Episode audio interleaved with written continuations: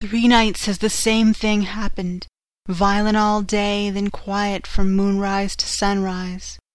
I wish I could get some clue to the cause.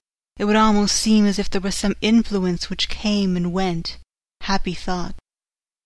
We shall tonight play sane wits against mad ones. He escaped before without our help.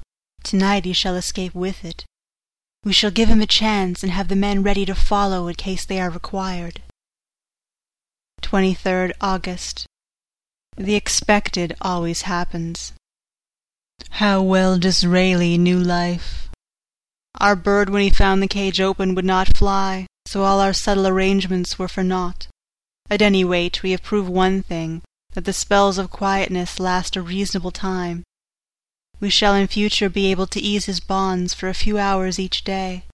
I have given orders to the night attendant merely to shut him in the padded room when once he is quiet, until the hour before sunrise. The poor soul's body will enjoy the relief even if his mind cannot appreciate it. Hark! The unexpected again! I am called. Patient has once more escaped. Later.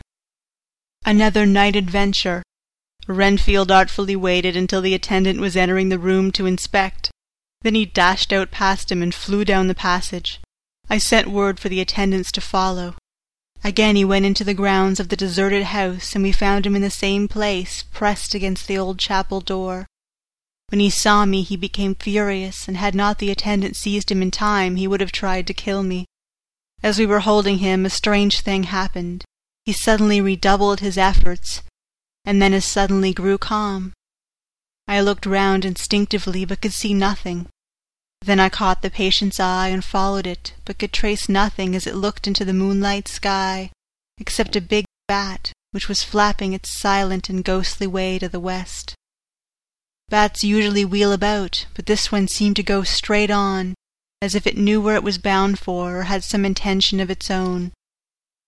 The patient grew calmer every instant and presently said, You needn't tie me. I shall go quietly. Without trouble we came back to the house. I feel that there is something ominous in his calm and shall not forget this night.